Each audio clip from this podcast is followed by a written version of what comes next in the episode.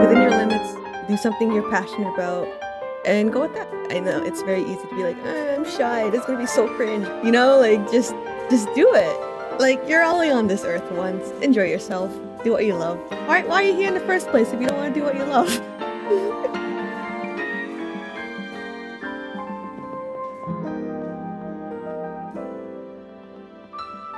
Hello, welcome everyone to Straight Ahead, an animation podcast where we spotlight rising Black, Indigenous, and people of color who are the future voices of the animation industry. I am Raymond Dozalanda, one half of your co-host. And I'm Yuki Okamura-Wong, the other half of our whole host. Our guest this week is Kayse Villalba. She's a Latina American artist working as a freelance animator. Would you mind telling us a bit more about yourself? Hello, I am a two D animator, a storyboard artist, storyboard revisionist based on the East Coast. I am currently a two D animator freelancing for Studio Yotta. Perfect. Sweet, sweet. So before we get more into your story, the way we like to start off on Straight Ahead is by playing a little game called In Between. We're going to give you two similar choices, and then you have to choose in between the two of them and let us know why. Okay. Awesome. Cool, cool, cool. First question. Would you rather spend your summer with the kids from Phineas and Ferb or with the kids from Ed, Edd n Eddy? Hmm, that's a great question. Mm. Ed, Edd n Eddy, I know they'll try to scare oh, yeah? me. Okay. I know they'll try to, like, you know, put the hood over my eyes. But I don't know, man. But here's the thing, though. You, you could be a scammer with them. You don't have that's to be true. the one getting scammed. That's yes. true. You know what? Yeah, I'm going to pick them. I I like the cut of their jib. Uh, I like their edge. I do like the edge. I think with the other guys, Phineas and Ferb, they're good boys, and that's kind of boring.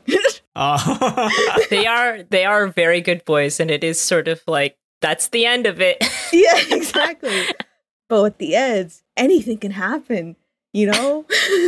Okay, what what color would your tongue be if you were in Edd n Eddy? I would want it to be purple. I don't know Ooh. why. That's the first thing that came to mind. I wanted to be purple. I like that. See, I would have to disagree. I feel like maybe Phineas and Ferb themselves might not be the most interesting, but like the shit they do is not boring. Like I would That's have true. a fun day. That's true. Uh, I would have a fun day seeing what other crazy shenanigans they're building, whether they're trying to like build the world's tallest roller coaster or try to make it snow in the summer or just try to like, what else do they do? Make a... Uh, a hit song, I don't know. Or these superheroes, I think they do that once. I was like, I don't know, like whatever Phineas and Ferb are up to, I just want to be there and see what cool thing they're making next. I just, I'm just along for the ride. I think yeah. that Ed, Edd n Eddy kids are really fun, and I think they're cool as well. But like, either if I had to choose between trying to help with the scheme that ultimately always fails, or try to do something fun, like mm-hmm. um, some crazy adventure concoction that Phineas and Ferb make, I think I'm going to side with that. That's mm. a good answer. You're in for a good time. I like that. Yeah, yeah, it's yeah. true. How about you, Yuki? I mean, I feel like aside from like either of them, like I would have a great time hanging out with either of them. But the thing that does it for me is that at the end of every Phineas and Ferb episode, everything that they make just goes away. So they don't have to clean it up. It just, it just, you know, gets picked up, flies away, falls into a hole, like, gets washed away or whatever, like melts, whatever it is, because Candace is like, Mom, check this out, they're doing something, and then it just goes away and they don't have to clean it up, they don't have to deal with that after they're done. That's so true. The Eds just make garbage. And yeah, they just yeah. make a bunch of garbage, and I, I assume they have to like bring it somewhere even after they fail, right? Yeah, so. mm-hmm. That's true. It's the cleanup for me, man. Yeah. Also, I like how Candace never figured out how to use the camera on her phone. Yeah. Like she just never learned how to video record. Like like every person who's seen an alien. Hey, man, there's a lot of things in our life that's like plot holes. Like everybody's so dumb, even though you have the power of the internet at your fingertips. Like people are just constantly like, that's... like that's the biggest plot hole of our, our current existence. Yeah. Oh, man. Okay, next question. Would you rather be a burnish from Promare Ooh. or a magical girl from Madoka Magica? Both are bad options. Oh, man. I I guess a burnish, because even though my soul is constantly on fire, being a magical girl is just constant despair. It's so much despair. Right. What what a juxtaposition for a magical girl. Like, the moment you make a deal, that's just, that's over for you, man. It's over. Sure, your, your soul is constantly burning, but isn't that just our bodies anyway? You're just running off on fuel until it runs out. Yeah. Mm-hmm. Yeah, yeah, yeah. So yeah, burnish. I, I would also side with burnish. I think, okay. uh, especially like the ones that make cool, like, motorcycles and like yeah! pursuits out of their fire. Like, that is dope. Even though you're viewed as a second class citizen, or like people don't want you around just because you're different. That what sucks. Else is new? That sucks. Oh yeah, yeah. We're um, uh, K- Kayse and I are both brown. So uh, damn. But you're right. I mean, you're not wrong. Yeah, they can make anything out of the flames. It's a better yeah, deal. Exactly. Exactly. Yeah, so that's I, true. I, I like that. I like that. Actually, explain to me more about the Magical Girl like contract process, because I know of it, but like I, I've never watched Madoka Magica. Like, what's the? How does that happen? So basically, you have a wish. You can wish for anything you want in the world, mm-hmm. and the little mascot Kyubey is like, okay, dope. Uh, I'll take your soul and put it into this little gem, and uh, you've. You're a magical girl now. Congrats. And you're basically like, that's your soul. Your soul is in this little gem that you can hold, and your body is just an empty husk. Oh. And you are now just forever in debt to fight witches, and you can die at any point. It's like, is the wish worth giving up your whole life for? You get your wish first? Yeah. Like, immediately. Huh. Okay. And some people have a really, like, they don't tell you. He doesn't tell you that that's what happens. Uh, and you might not like it when you find out that you are an empty husk who can never grow up or die naturally. Oh, shit. So whatever age you're, you're stuck. Yes. Yeah. Oh, usually damn. It's uh, like eleven-year-old girls. Yeah. Because they have the most, it, it was like, it's because they have the most, like, emotional, like, turbulence or something like that. It has to do with like they're taking their emotions and turning that into actual actual energy that can fuel the universe. So like what Kyubey is trying to do is like fight entropy, which is like the heat death of the universe, by taking emotions and making that like actual energy they can harvest. Uh It's a whole thing. It's great. Yeah. We don't agree with that. We don't agree with that. Clearly, little girls aren't the only ones who are emotional. Clearly. Yes. Okay. Then, yeah, I'm sticking with burnish then. Yeah. Yeah. That's uh, yeah. What about you, Yuki? I mean, controversial opinion. What if I became a magical girl and then died and became a witch? I that, don't know. That would be that would be dope. I'm not gonna lie. Isn't it pretty dope though? That would be so fucking cool.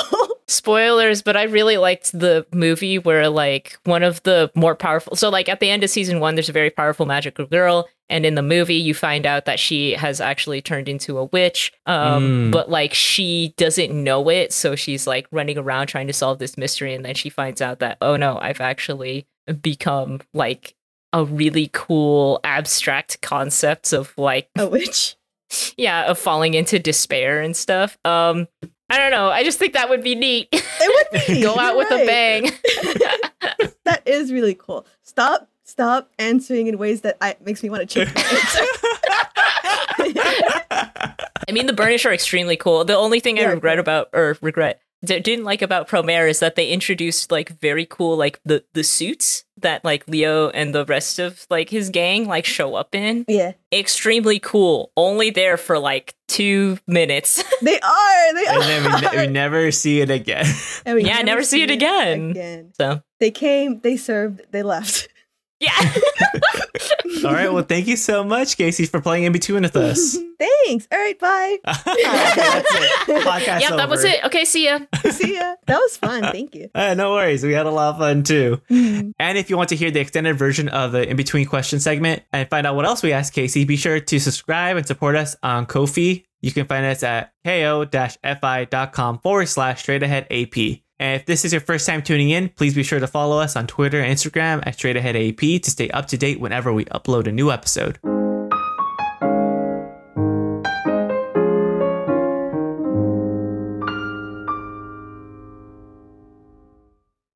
Thank you so much, Kayse, for being on the podcast. We're so excited to have you on. I'm excited to be here. Thank you for inviting me. Yeah, of course. Of course. I'm so excited to hear more about your story. And to start off, could you tell us how you first got your start working in the animation industry? Okay.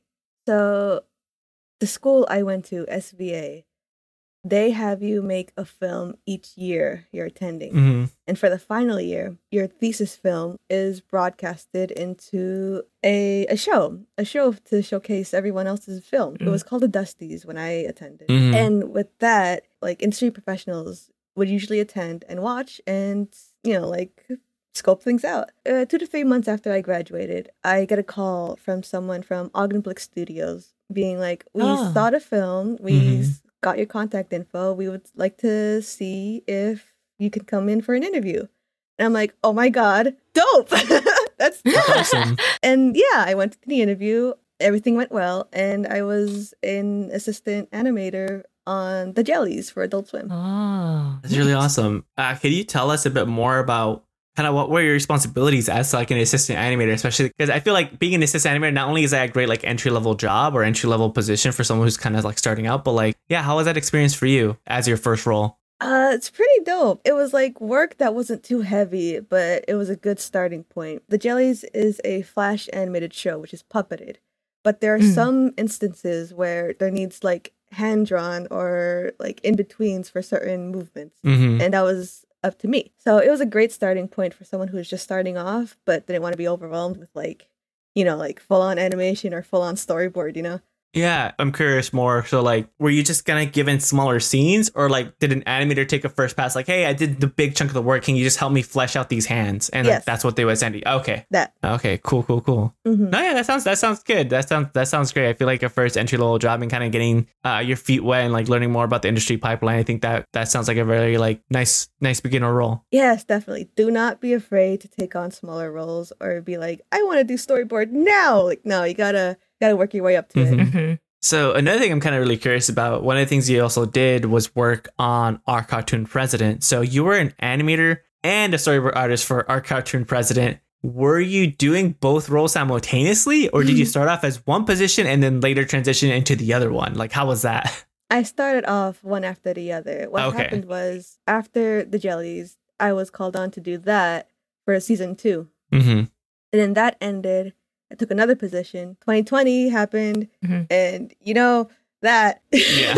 And then I got a call back to work on season three. That's when I started the storyboard um, position. Okay. So you originally started off as an animator then? Yes. Mm-hmm. Yes. Okay. Nice. How was like the difference between like animating on Our Cartoon President versus doing the storyboards? Like as an animator, did you like have kind of like greater insight for like, oh, what details and information you should be putting in your boards for when it gets passed on to animation? Uh, sorta. Like, it's it's different for each production, but the method of the madness is sort of the same. Like, the cleanup for animation for The Jellies was pretty similar to Our Cartoon President. I was filling in for blanks that, that puppeting couldn't do. Mm. So I was just like, okay, I was just filling in. And the storyboard was pretty new because that was my first time doing any storyboard work in the industry. Mm-hmm. Mm. But it was pretty, pretty easy because the show itself is like a sitcom, mm-hmm. so I didn't really need to know any like advanced technical camera movements or staging. Mm-hmm. It was just like, okay, uh, pretty two characters there, two characters here, close up, boom.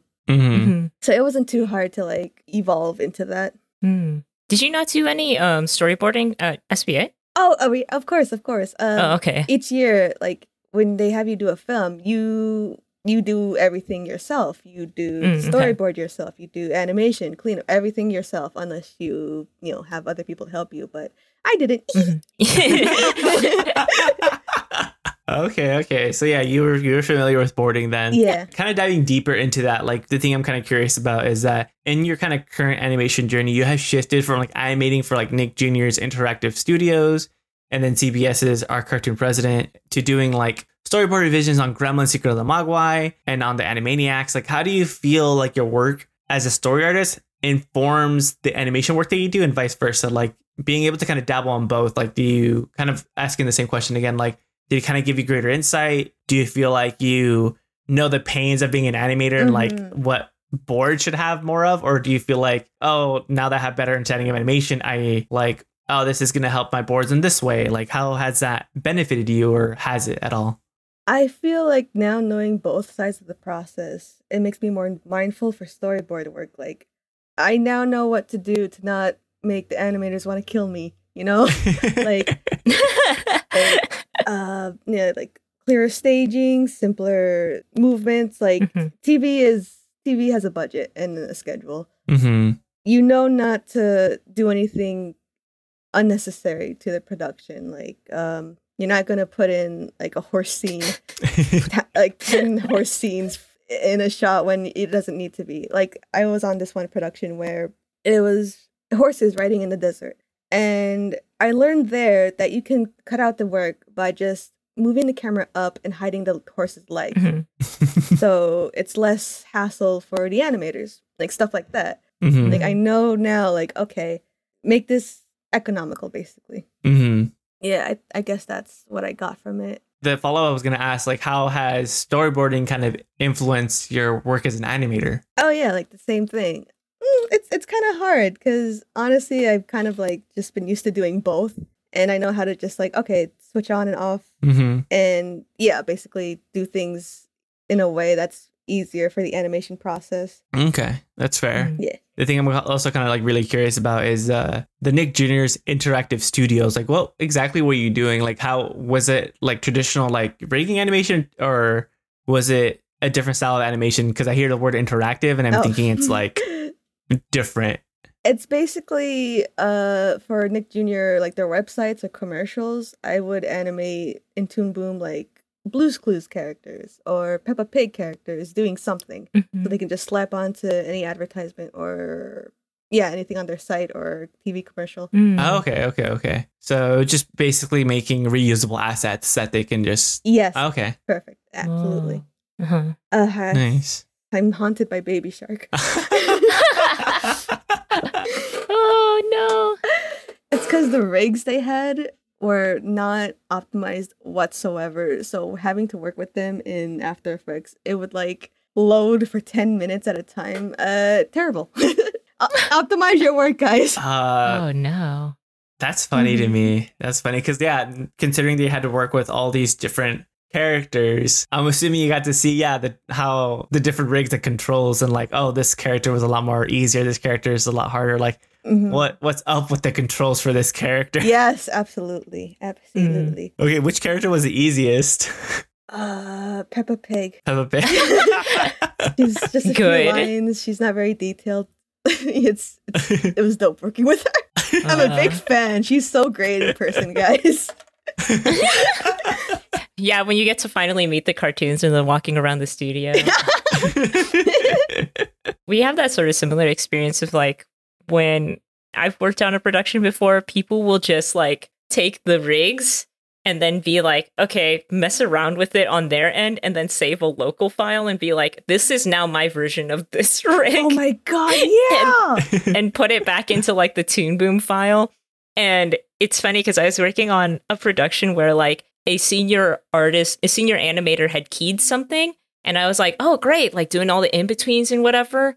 And then uh, I got a scene with that same character and they were like, key this, please. And I was like, great. And then I was like trying to, and I was like, wait, where's all that? Where's all that stuff? Where's all that stuff that the other rig had that I was tweening on? And it was because the the senior artist had like put on like extra deformers and extra things in their file. So they locally had a better version of the rig. Oh my God, it happened oh, all man. the time. And I was like, oh, I guess that just doesn't exist. I guess so. I'll yeah, just I learned die. how to how to do that on my own, and uh, sometimes the rig artists don't like that. So if you work on a production, maybe you should ask. But yeah, yeah, best to communicate. Uh, mm-hmm. Work with what you got. Uh, pray for the best. Yeah, pray for the best. Oh man, I feel like I feel like that's part of the like the essential back and forth that when you first like make a rig, it's like okay, cool, the rig's done. Give it to the animator, see if they can break it. Yeah. Like, and then, okay, then we gotta adjust. Yeah. It is, it's annoying because that's often not built into a production because they're like, oh, we just gotta like, we just gotta do it fast. And then mm-hmm. it's like, well, if you put into the production this stuff beforehand, you wouldn't run into a bunch of problems later on. It's like, you know, you're, you're paying it forward kind of thing. But a lot of productions don't do that. Oh my God, for real. So you got to kind of work yeah. around it. Mm-hmm. Yeah. Oh man. Every time we try to have this character squat, their knees just pop out. Like, can we fix this yeah, in the ring? Yes. You get it. Oh man. That, that, that's the thing that does suck about animation sometimes. Sometimes like with the production schedules, how insane they are. They don't always put in time yeah. to troubleshoot certain things, you know? Yes, absolutely. It's just like, it's hard. Yeah, it's because like the thing is, not every, especially depending on the design of the show, not every rig is built the same. Oh yeah. God, for real. Not every rig is built the same, and each rig is going to have its own unique issues. It's not just a, you rig it and then it's done. Like, depending on the style of the show and like, like whether it's comedy or action or like how detailed the characters are. Uh-huh. Yeah. It, one rig is not a, a one fits all. Yeah, yeah, absolutely. That's why Peppa Pig was so easy, because she's simple compared to Baby Shark with like eight hundred different types of articulation points for some reason. That is weird. Uh, that is weird. She's so nice. So, so nice, Peppa. And like the way she animates kind of, I could imagine like helps with that too, because you don't have to do much. Yeah. Like they don't ask a lot of her. Mm-hmm. Yeah. And the other thing too, and I don't know how much this overlaps with three D rigs, but like in two D, I have met rig artists who work wildly different from each other. So you'll get two rigs on the same production and they'll just like, who made these? Like, it's clearly two different people, and one of them is organized and the other one looks like spaghetti. Oh my God. Um, yeah. Yeah. Oh man, struggles that we'll never know. Yeah. Anyway. So to kind of move forward a bit and kind of talk about your kind of current experience right now, how has your current experience freelancing for Studio Yotta differed from like your experience working like at Warner Brothers or late night cartoons? You know, stacked paper, stacked pile of paper with like it, that's stapled together. Mm-hmm. Uh, working for Yotta com- in comparison feels like a pile of paper that has not been stapled. It's kind of it's kind of more loose. Okay. It's kind of more like, it feels less rigid. It feels less. It feels more free. You know. Oh, okay. Yeah. Okay. So it's a, it's, it's a positive analogy. It's a positive. Oh my God. Yes. Oh, I'm sorry. Sorry, that sounded negative, but yeah, it's, it feels more loose, more free. Like mm-hmm. there's not like a network network executive breathing down my neck. Mm. Like it feels. Yeah, it feels like that. Mm. Nice. And then what kind of what kind of stuff are you currently doing, if you're able to talk about it? Obviously, I know N D A stuff, but like, are you doing some fun projects? Are you enjoying like the process with them so far? Yeah, I can't mention it, but it's fun. It's fun. Um, mm-hmm. It's not something I worked on before, and I'm excited. Yeah. It is a opening for a pilot. Okay, cool. Mm-hmm. What basically happens is the lead project runner is like, okay, here are these scenes. Pick and choose which ones you guys want, and we can just do that. And we like we pick the mm. scenes that we want, that we feel more comfortable or have more fun doing. And I like I like that, because normally in other productions, like you mentioned, you're just given a scene or just um yeah, just like, here, take it, uh, do your best. mm. uh, it's really cool. Yeah. I'm glad that like it's pretty open in the sense of like, oh yeah, what do you guys want to do? Exactly, exactly. Have have, have you ran into an issue where like two people want to do the same scene, and like, how does that get resolved? Or has that not happened yet? That hasn't happened to me yet. Most of the time, what happens is I see a scene I like, and it's taken already. Okay. oh, like, like, oh, gotta settle then. But it's okay. It's okay. Okay, okay, okay. Yeah. Plus, it, it's good to try something new, to challenge yourself a little bit. Mm-hmm.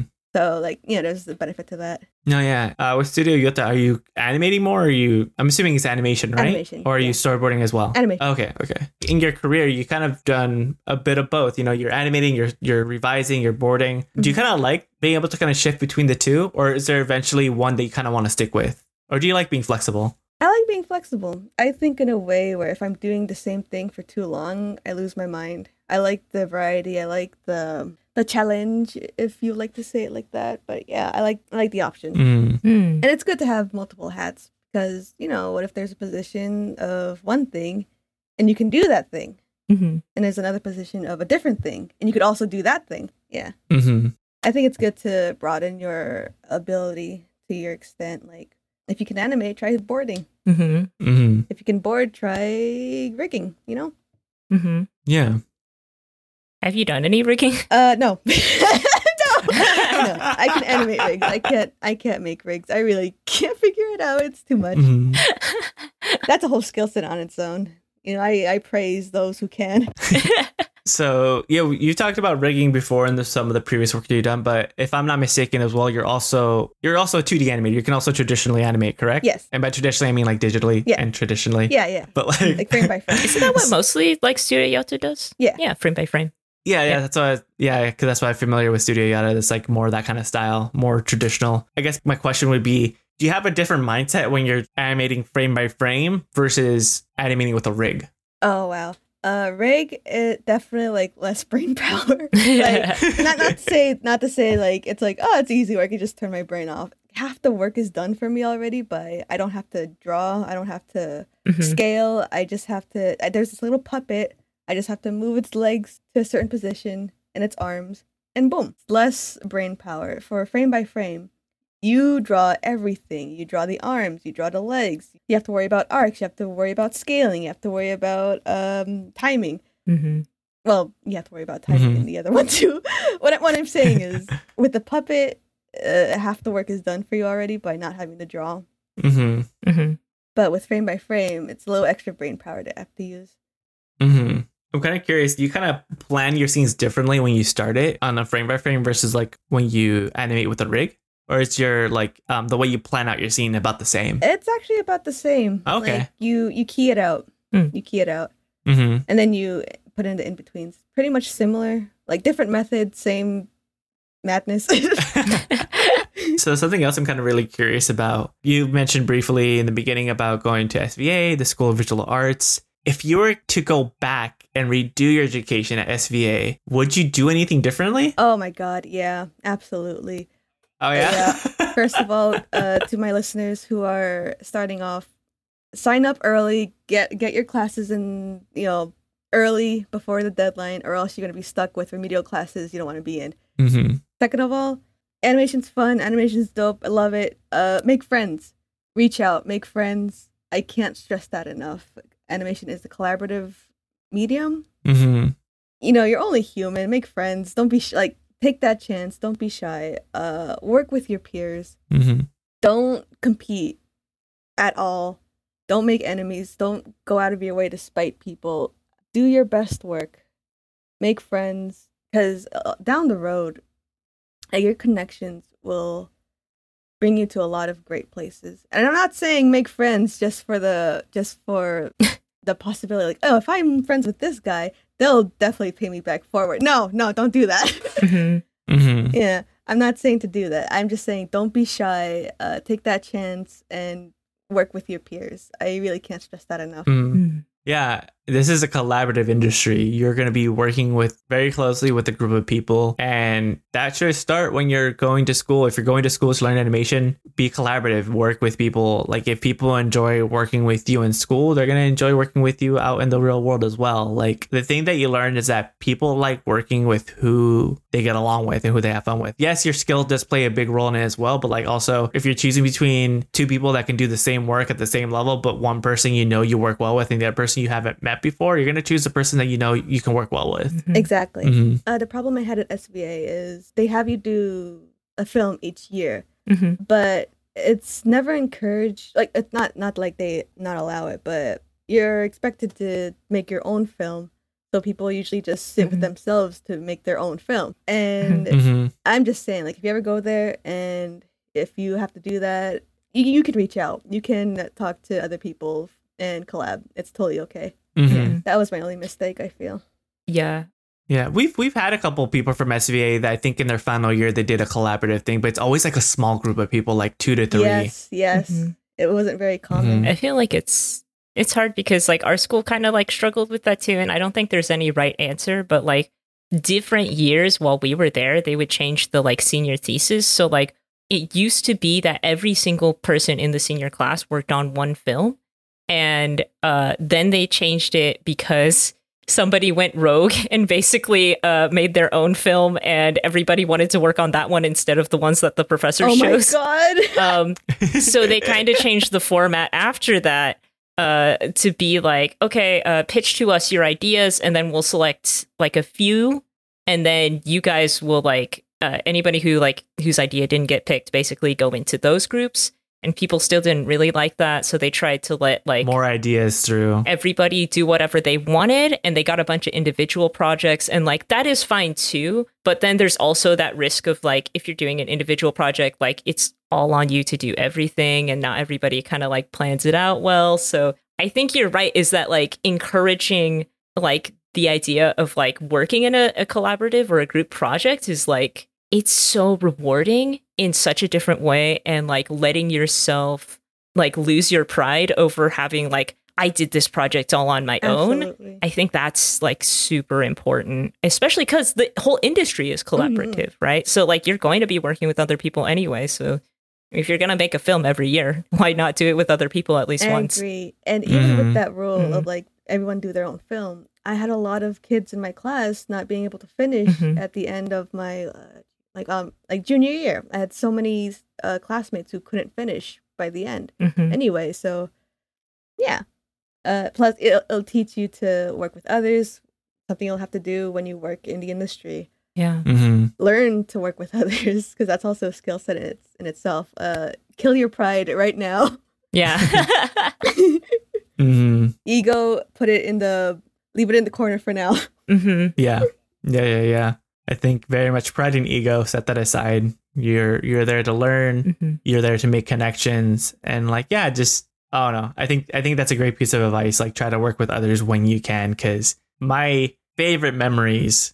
And this also kind of sucks too, but my favorite memories was working late night in the art building with other with my friends. It's the camaraderie. Mm-hmm. It's great. Yeah. Yeah. Yeah. Um, fuck. Someone said something really like, I forgot how they worded it, but like suffering with company is a lot better than suffering alone or something like that. Like suffering. Misery loves yeah. company. There it is. Misery loves company. There I it agree, is. There it I is. Agree. I think that's very, very true. Kind of staying on the topic of your education at S V A, what was something that you did during your time there that you felt like you did well that you would recommend other people to do the same? Like, oh, I really like the way I did this and I feel like this was a good mentality for me. Uh, do what you love. Mm-hmm. Um, like you're free to pick whatever subject, whatever thing you want to do for your film. Remember or find something that really like inspires you or something that really clicks with you and make that. Go with that. Go with your heart. Go with what you feel. Don't try to do something avant-garde, something grand, be impressive. You just need to stay small, like like within your limits. Do something you're passionate about. Find out what and why something makes you feel the way they do. Mm. And go with that. Mm-hmm. Yeah, and don't be afraid to mm. speak your mind in a way. Like, I know it's very easy to be like, oh, I'm shy. It's going to be so cringe. But not, do what your heart says. I truly, truly do like believe that that's the best thing I could have done. And I did. Be cringe and free. Be cringe and free. Be cringe and free. uh, no, that's great. Yeah. That's great. I, I very much agree. I think when you do the things that you enjoy and that you like, you'll attract other people who enjoy doing the same thing. Exactly. Mm-hmm. Like, do you like mecha anime? Yeah. Do that. You know, like just just do it. I feel that. Mm-hmm. I can't speak for anyone else's experience, but I definitely had that experience of like when I was younger, uh, even though I was into a lot of things, I was like, mm, I shouldn't do that because that's like That's like cringe, or like we didn't call that. we didn't call it cringe. we didn't call it cringe when I was younger, but it, you know, you get that sense of like you're holding yourself back, and I think it like kind of grows on you, or at least it did for me. It, it really grew on me of like when I got older, I just like wouldn't do stuff because I was like, uh, but like what will other people yeah. think, or like I shouldn't be doing that because like everybody will hate it or they'll think I'm weird mm-hmm. or something, and it's like it like gets really internalized. So I, I do think like once you're in college and stuff, just give yourself that excuse of like, you're like a weird uh, young adult who's figuring it out. And like, if somebody is like, that's that's weird, like, really? Then you can be like, I didn't know. Hey, uh, welcome, honestly. Yeah. Like, you're only on this earth once. Mm-hmm. Enjoy yourself. Enjoy yourself. Do, do what you love. Yeah. Why, why are you here in the first place if you don't want to do what you love? Yeah. yeah, yeah, yeah, yeah, for real. Oh, also, keep within your limits. Like, don't don't feel like I'm gonna make a like a little mini series, a little pilot for my for my short Ugh. film. Like, keep it short. God, please keep it short. Keep, keep it something it that you're able to do within the time span that you're given. I can't stress that enough. Mm-hmm. That's a mistake people even make when they have a big team. I think that's the thing that our professors mm. at San Jose State also try to stress to us, because people come in with like these eight minute long film ideas. Like, no, cut it down to four. Yeah. Cut it, yeah. cut it down to four. Absolutely. It's mm-hmm. yeah. I think understand that you have a year to finish it. And yeah, no, yeah, knowing your limitations and being conscious of your time, because that's also how it is in in uh on a big production. You have mm-hmm. a deadline, you have a budget, you gotta get it done in the what the budget exactly. can allow. Yes. Yeah, absolutely. And when you're in school, the budget is the time mm-hmm. frame. Mm-hmm. And learn to cut corners. You don't every frame doesn't have to be like smoothly animated on twenty-four on twos. Mm-hmm. Like you can, you know, like tween some stuff, reuse drawings, like yeah. You can skimp out on some polish. Mm. Mm-hmm. One of the other things I kind of also want to ask is that you're currently situated on the East Coast. What advice would you give to those that want to break into animation who don't live or plan to live in Los Angeles? Okay, personally, I never liked the idea of if you want to work in the industry, you have to go over there. I like having autumn. I like having a little bit of cold. Mm-hmm. So I figured, okay, I'll just stick it out here, see what how that goes. Mm-hmm. So I do. I applied for studios here on the East Coast in New York. Mm. And I did that. And then COVID hit. So everyone was working from home. Mm-hmm. I was on Twitter. I saw a mutual posting like, oh, hey, uh, my my work is looking for some help. And I'm like, okay, I'll try it out. Why not? Shoot your shot. And it worked. I was welcomed on Gremlins to help out. Oh! Yeah. Honestly, oh, such a I loved working with you guys. Mm-hmm. Shoot your shot. If they're like, since COVID hit, working remotely has become like a viable option now. I don't think that was much of an option before mm-hmm. hand. So now people are more accepting of others working from home, even though we're across state. Mm-hmm. Mm-hmm. So my advice is when there's an opening, try applying. Just go for it, you know? No, oh, yeah, especially how crazy it is to live in L A right now. I feel like I very much open to the idea of working where you can afford to yeah, live. That too. Yeah, that yeah. too. Yeah, yeah, because even for my situation right now, um, I was living in the L A area, but I moved up to Sacramento so I can save up for a house. Because mm-hmm. I was not going to be able to save up for a house if I continued living in L A. Yeah, yeah. yeah. Mm-hmm. It's it's pretty rough everywhere. Yeah, right now, right now yeah. I, I, I feel it's a difficult time. Mm-hmm. I don't know if the... I don't want to date this podcast, you know? No, for sure. The landscape is definitely interesting right now in animation. I think definitely the pandemic did open up a lot of doors to remote work. We got to just see how the next five years plan out, if studios still allow that or they want to buckle down and tell everybody, like, no, we're mm-hmm. we're going to be back in L A. Like, everybody needs to come back. Exactly. But I think we definitely showed that remote work is possible. Mm-hmm. And yeah, I think like just having the ability to work from where you can, I think should continue being a thing. If you want to be in studio, cool, do that. I want to be in studio one day. Yeah. I just want to be able to afford to live near yeah, the studios. I, yeah, I agree. Um, it's totally possible. It's totally possible to work remotely, to work in the industry, and to live somewhere that's not California. I did. Even though it was three hours apart, I still made it work. it, it still worked fine. And mm-hmm. I don't think that the location that you live should prevent you from going for it. Mm-hmm. Mm-hmm. One of the things that we also like to ask here is, how does your cultural background influence you in the work that you do? Oh, man. Yeah, that's a that's a That's a good question.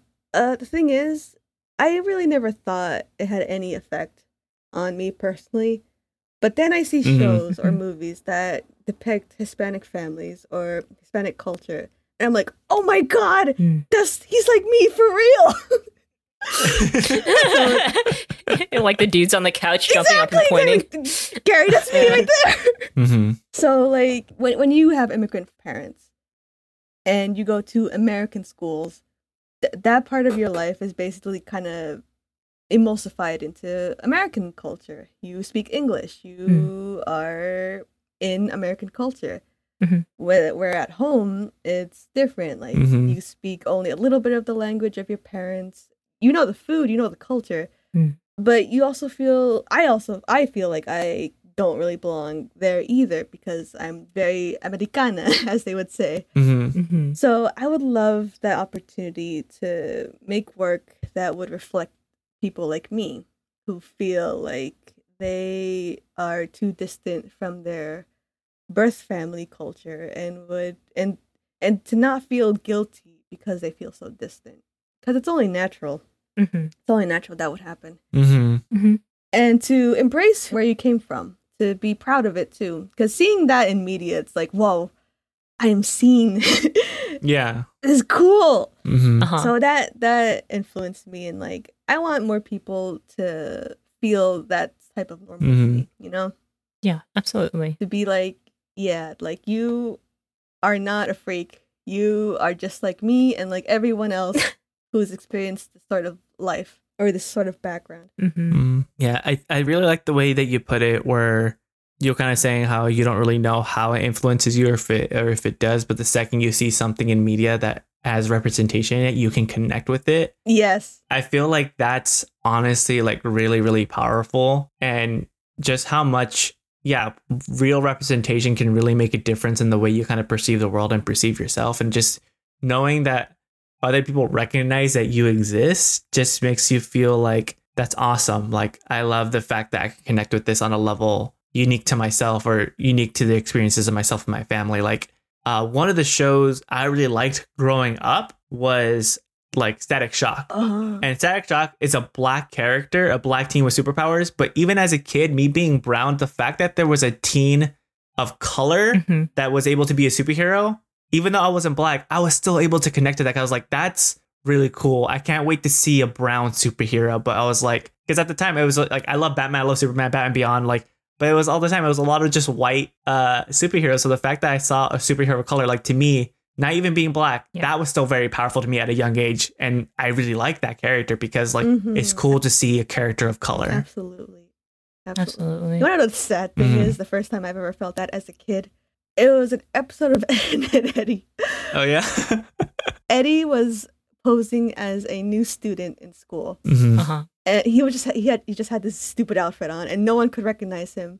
And people ask, "Oh, who are you? Where are you from?" And Eddie's like, "Oh, uh, I'm from Ecuador." Like, "Oh my God, my dad is from Ecuador! That's epic!" But now, I think Coco was the first film to be like, "Oh my God, yeah, wow, this hits too close to home." Like, it's such a powerful feeling, and you don't know until you experience it. Yeah. Mm. What about you, Yuki? Oh, uh, the first time. I would say, like, for me, my parents were really into, like, uh, international cinema. So, like, growing up, my mom bought a lot of, like, samurai films. Like, we used to watch a lot of Zatoichi, and I watched, like, uh, Ghibli films growing up. And I also watched, um, like, my dad would buy, like, our whole family bought Kung Fu Hustle, like, multiple times for some reason. Like, I had multiple D V Ds of Kung Fu Hustle growing up. So I feel like I never... And like, also, like, Jackie Chan was, like, a big star at the time. So I never felt like I was lacking in, like, Asian representation or something, like, when I was growing up, at least. So I don't know if I had, like, that same experience of, like, oh, I see myself there. Because I feel like I always had that uh, in some form. But I did want to say, like, it's sort of like what you were talking about of, like, not really feeling like you were connected, but, like, trying to, to mm-hmm. like, connect back to it. I was just talking to my friend who uh, is a like first generation like Polish immigrant. So like their dad is Polish and like immigrated here, and they're white, of course. But like it's really interesting to me like how that can still like the experience is the same of like the dad never taught them like Polish uh, growing up, and they felt really disconnected from that side of their culture, even though they know where they came from. Yeah. And I was thinking a lot about how like I know where my parents came from, like they're Japanese and Chinese, so I can trace those roots back. But there are a lot of people that exist that just don't know. They're like, oh, I I don't know, like a lot of obviously a lot of African Americans don't know that. A lot of like white people are like, I don't know, somewhere in Europe, but they just like don't have any way to trace back actual like culture or heritage. And like I think like being reminded of that and being able to like connect back to that has really been like uh I don't know kind of yeah. eye-opening of like I should I should cherish this thing that I know about my history, about my family's yeah. history. And it's it's nice that I'm able to do yeah, that. I agree. Mm-hmm. Mm. Yeah. Well, thank you so much for joining us today, Kayse. Yeah, before we get into our final question, where can our audience find you? And is there anything you want to promote? Thank you so much for having me. Uh, I usually just have KlownCar for most of my, most of uh, KlownCar with a K for my, well, K A L O, first K, like, ah, sorry, I'm confusing. Um, KlownCar with a K for Tumblr, Twitter, uh, Instagram. Admittedly, I don't, I use mostly Twitter if you want to see more mm-hmm. uh, frequent uploads from me. I'm working, like, I'm working on a, I think it's called a sizzle reel. I have this personal project in mind. Mm-hmm. I was thinking I could just make little, little animated scenes that look like a show and put them together, like a cute little, like a cute little fake trailer, quote unquote fake. And I'm hoping that mm-hmm. someday that could become something more. I'm just like, you know, developing the idea right yeah, now. Yeah, dude. Mm-hmm. Yeah. No, that's really cool. I like that. Animate your silly little guys. Exactly, exactly. Guys, mm-hmm. guys. If you I get it. You have the it. tools, you have you have the skill, animate your own little guys. You can do it. If I can do it, you can do it. Mm-hmm. No one's gonna make your dream come true. Only you can. Yes. Mm-hmm. So actually w- one quick thing before we kind of dive into like our last question. Because I feel like this is also a big component, especially in, in today's space of working in animation. How have you used kind of social media to kind of help with your career in animation? Oh, uh, just keep drawing and keep posting it. Keep drawing what you love or, or animating and post that. People, you will find people who will love your work. And it's good to follow other artists and interact with other artists because you can't get followers if you're by yourself doing in a hole doing whatever. Uh, re- reach out to people, like, you know, maybe draw fan art for others or draw fan art of things that you like and attract even more people. Just do what you love and the audience will come, I feel. And also, like, mm-hmm. just like how I said, make friends in school, also make friends online. You know, reach out. Don't be a little hermit. Mm-hmm. Mm-hmm. Be, oh, be nice. Be good. Be good to people.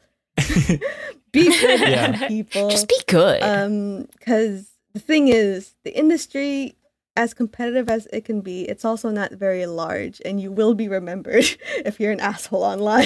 Mm-hmm. Mm-hmm.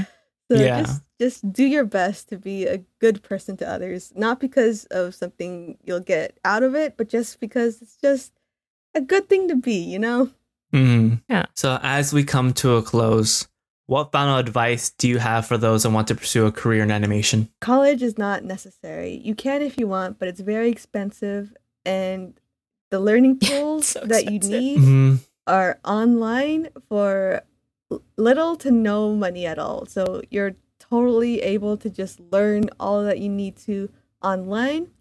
And the best thing to learn is just doing it yourself. If you want to learn how to animate, do it. Storyboard, do it. Be good to others. Be good to yourself. Uh, trans rights. Hell yeah. Um, mm-hmm. Hell yeah. Do what you love. Don't let anything or anyone tell you that's cringe. Don't do that. Uh, fuck them, honestly. Find out. Find out why certain things make you feel a certain way. Like, growing up, I have no idea why F L C L struck me in such a powerful way. Mm. And you should find out, and I try to find out why, and it, that was a nice little adventure in itself.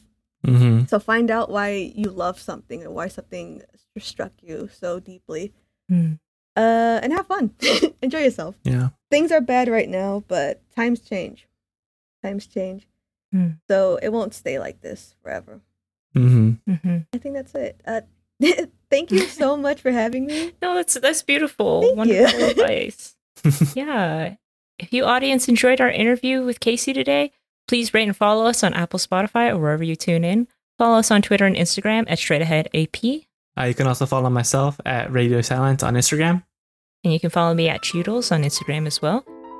If you have any suggestions for future guests, please contact us on social media or send us an email at straight ahead podcast at gmail dot com. We love discovering new professionals and want to use this platform to boost these voices of the future. Special thanks to our editor, Edgar Arellano. And finally, a big thanks to American composer Daniel Rodier. Thanks again for listening, and thank you once again to our guest who has a bright future straight ahead.